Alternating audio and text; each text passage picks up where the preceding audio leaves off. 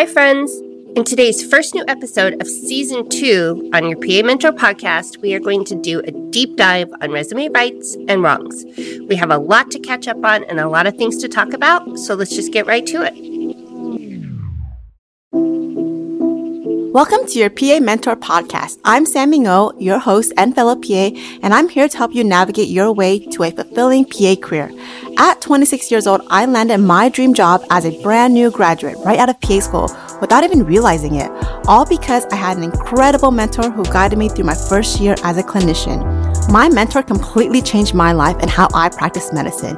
He didn't just teach me clinical medicine, he taught me how to love the art of medicine, how to develop work life balance, how to avoid burnout, and most importantly, how to truly love and continue to love my profession. Because of him, I am the confident PA that I am today. And that is why I have made it my mission to help PA students and new grads navigate through the PA profession with advice, strategy, and tools to find your way to a fulfilling career as a PA. And with that said, my friends, it is now time to dive into today's episode. Hi, Erin. Hi, Sam. We're back. Season two, bitches. Can I say that? Is that okay to say Yes. that on, online? Yes. Yes. Yes. Okay. Yeah. Erin, I just checked our podcast statistics and guess what? What? We have 99 five star reviews on this podcast. What? How insane is that? I know. That's 90 amazing. Okay. One person gave us a three star review for using profanity on our podcast. He didn't like That's our okay. swearing. Eh, whatever. Yeah. That's okay. We're okay I like our that. swears. But you guys, I I cannot believe that we are on season two. I feel like we just finished season one a few months ago and we've been so busy this past few months. Our website is finally up and running. We've been doing some YouTube videos and we even had our first live webinar during PA week. And honestly, this whole thing is just so overwhelming and we are just support, you guys, the love and the support from our Instagram family is incredible. And we're just so excited to keep doing this. And our podcast followers. Don't forget you forgot about our podcast followers. Yes, our podcast followers. We love them. Yes. Thank you so much for being here. Yeah. I mean, it's been a wild ride, but honestly, I really miss this part the most, the podcast part, where we just get to chat and talk to you guys about the things that we know you need to know to get going in your PA career. Yes. In the last few months, we've talked to so many new grads and one of the biggest requests we've had is personalized one-on-one coaching. And Erin and I really struggle with whether or not we want to offer this service. So we decided to sort of do a halfway approach. If people ask us, we do offer the service, but otherwise we don't really advertise it. And in the last three months, some of you may already know, we have been working with some clients who have slid into my DMs asking for help. And one of the biggest issues is the resume. How do I put this kindly? It's, they haven't really been shit, you guys, like really shitty resumes. And Really shitty resumes. we decided we needed to do a whole entire full podcast episode about it. Right. Because your resume is the main way of communicating with your future employers, and you really want it to make a good first impression. Mm-hmm. Over the last couple months, we've been working one on one with a few people, and the thing that we see consistently is resumes that need help. So if you are not getting a good first impression to your employer, you're not going to get that call back for an interview. So it's critical that your resume is in great shape when you send it out. So, Erin, what would you say is the number one problem you're seeing with new grad resumes? So I have reviewed a lot of resumes and have been involved with hiring and interviewing. So I say this from experience and with love, but you cannot count your clinical rotations as work experience. Clinical rotations are part of your education and mandatory to graduate from your program. Stop listing clinical rotations as work experience. Stop it. Yes. Some of the clients that we have worked with had these crazy long descriptions for their clinical rotations. They list all 10 of their clinical rotations and under each rotation, they list all of their quote unquote clinical skills and procedures. Yeah. So here's a few examples that I gathered. They list their suturing skills, simple interrupted, horizontal and vertical mattresses, staple removal, splinting, a long posterior arm, a cock-up splint, a sugar tongue, a golden udder, thumb spica, udder? insertions. yeah. Older gutter. Is that what I said? Yeah. Yes. Oh That's okay. goodness. Yeah. And, you know, And like Foley catheter insertions and medication administration. I mean, come on, guys. Do we really need to know that you can remove staples and No. insert in a catheter? No. If you're applying to a job in surgery or ICU or ER and you're proficient in central line placement and chest tube placements, then yes, put that shit on your resume. Otherwise, I don't need to know about how many times you've given a Tdap injection. Clinical rotations should be a brief list of places and dates listed under your education block. And that's about it. Unless you worked there before PA school, it should never ever be part of your work experience section. It's definitely okay to highlight unique rotations you've had. Let's say if you did an international rotation or you received a scholarship for an underserved rotation, then hype that shit up. You can talk about them during your interview as they pertain to the position you're applying for, but they only belong under the title of education. I've heard from a few new grads that their PA program actually encourages them to list their rotations as work experience, but from an employer's perspective, I 100% disagree. They are not PA employment experiences. Exactly. The other big problem we see is rotations taking up one or two pages of your resume. Resumes should only be one or one and a half pages for the whole thing. The whole thing. Yes. The entire thing. Yes. Keep your rotation descriptions brief, very brief. Again, they are not part of your work experience, so you don't need to describe everything you did. Remember, everyone who passed PA school had to do clinical rotations, so do not list them as work experience. Sam, what should they put for work experience instead? Actual experience in the medical field prior to entering PA school. Everyone has had some Mhm. sort of patient care hours before applying to PA school. Work experience is where that goes. If it was volunteer, then put on the volunteer heading, but all the work you did related to the medical field should be listed. It's totally okay if you don't have much listed under work experience. We get it. You're a new grad. We know you haven't worked as a PA anywhere. But I want to know what you did prior to PA school because that tells me a lot about your level of experience working in medicine. I worked as a dental assistant, an optometry tech, a pharmacy tech, and an ultrasound tech before PA school. Those are still really important jobs that I list on my resume because it tells the story of who I am before I became a PA and what skills I bring to the table. and I was a nursing assistant, medical assistant, ER tech, and clinical research coordinator. I did a lot of different shit in a lot of different areas, and it was all important information to share with my prospective employers when I was looking for my first PA job. Even though my first ER job was terrible, they hired me because I had been an ER tech and I knew how an ER worked. And another wrong is including too many non-medical related jobs on your resume. We've all had to take jobs that pays the bills, but I'm sure Erin didn't put the summer where she sold pork sandwiches at the fair on her resume. Did you, Erin? Was that I did important? I did not. I did not. But for the six months from graduation to when I started working, I did make sure to mention during interviews that I studied, I passed the PANCE, and I had been doing odd jobs to support myself. However, if you have had a long term job not related to the medical field, it's okay to put that in your resume. So if you worked at a shoe store as a manager for three years before you decided to go to PA school, then put that on your resume. It shows work commitment, that you are responsible, and that you were promoted to a supervisory position. That says a lot about who you are, and you should definitely include that in. But if you worked three months at a shoe store, six months at Orange Julius, and did babysitting for your cousins, don't include that on your PA resume. By the way, I have worked at Orange Julius and I was a babysitter for years and years. It's not that those are bad jobs, they're just not relevant. On the other hand, if you have done contact tracing for six months during the pandemic as a filler while waiting to get a PA job, or if you've been doing COVID testing or swabbing, medical translation, or patient outreach to help patients find medical resources in their community, include those. Those are so important. Anything to do with your experiences in the medical field need to be included. Yes. And the volunteer section is also important for listing long-term work that you did, even if it's not medically related. I volunteered at Big Brother and Big Sister for three years and it's a big part of my life. So I always mention that on my resume.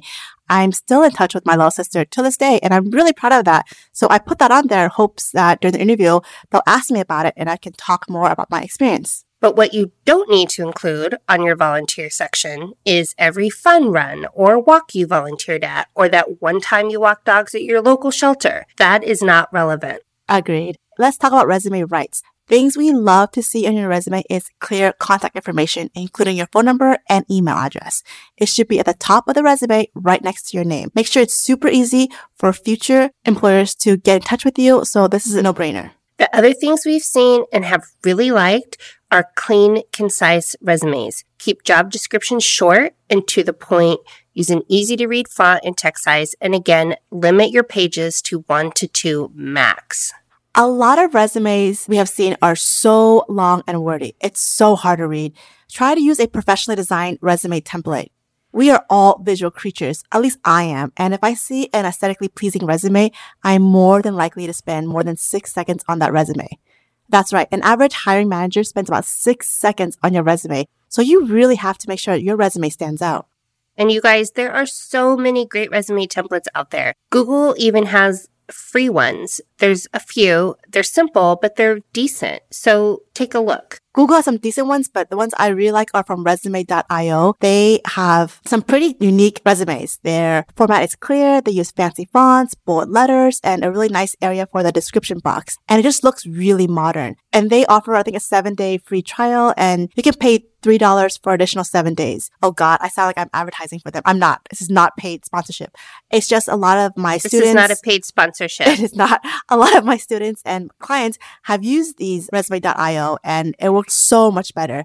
You can literally use it to make all different types of resumes and CVs for different specialties. I think it's definitely worth the investment. I mean, for $3, yes. it's definitely worth the investment.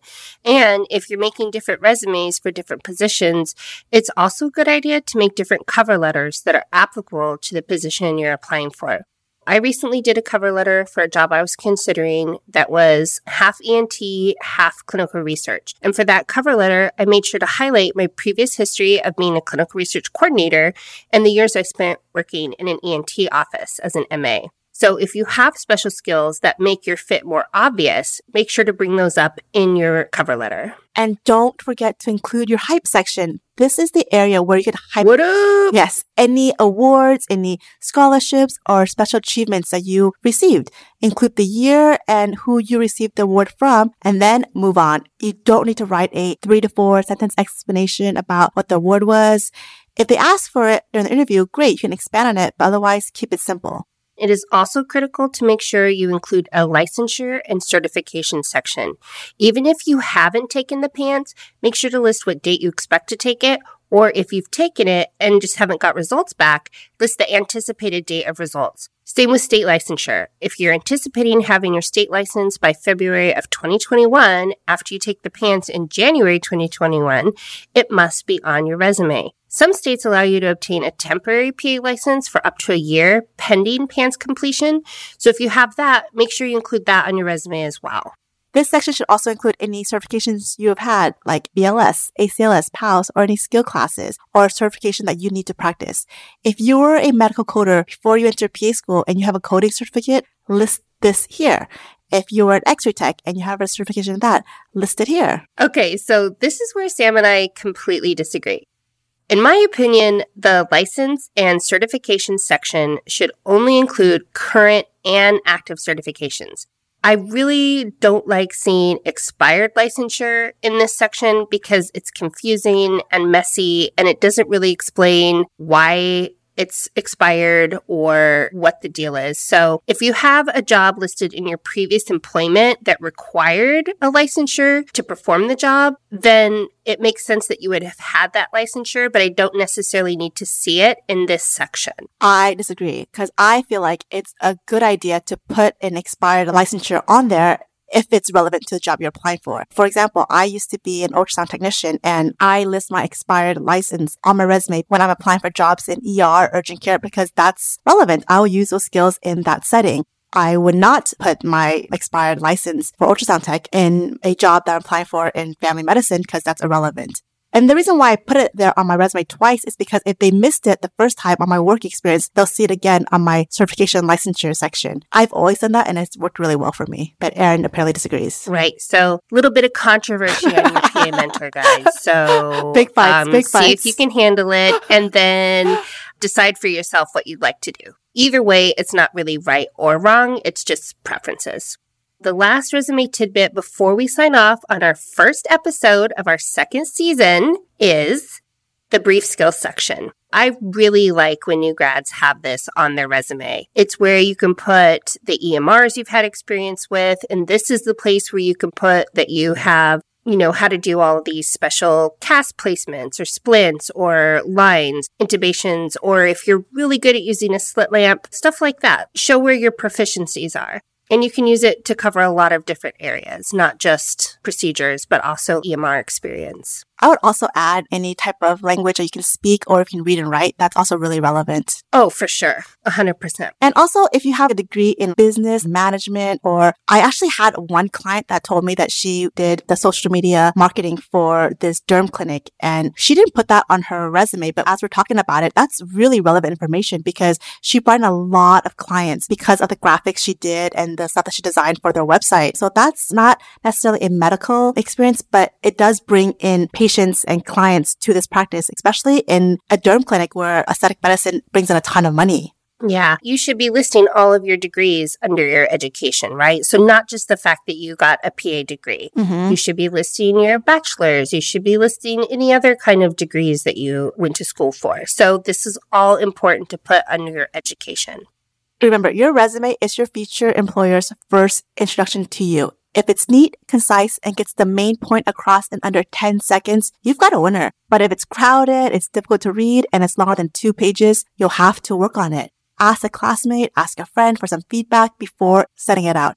A fresh pair of eyes and perspective can really help you if you're struggling to figure out if your resume needs help or not. Here's a clue. If you've applied to 100 jobs and you haven't heard anything back, it could be that your resume isn't sending the right message. You've just spent the last two years working on a master's degree to be a licensed and certified healthcare professional. Make sure your resume reflects that. Step it up. Give your employers a resume that reflects the importance of your training and your value as a physician assistant, okay? That's right. And that today wraps up our resume talk. We are so excited to be back here working Woo-hoo! on the podcast again. Our next episode is going to be about what to expect during your first five years of practice as a PA. So make sure you tune in. And don't forget to keep sending us all your requests for future podcast episodes. We really try to tailor all our content to your specific needs which means we need to hear from you about what you want to hear. That's right. And don't forget to check out our new up and running website, yourpamentor.com, and subscribe to our new YouTube channel where Sammy has literally been killing herself to make these videos for you guys. I hate YouTube. She hates it. she hates it. But we're doing it for you, okay? So make sure to rate, review, and subscribe to your PA Mentor podcast wherever you download your podcast podcast wherever you download your podcast. Shut up. Wherever you download your podcasts, including Spotify and iTunes. Yes, we are so glad to be back and we'll see you next week. Bye, guys. That's right. See you next week. Bye.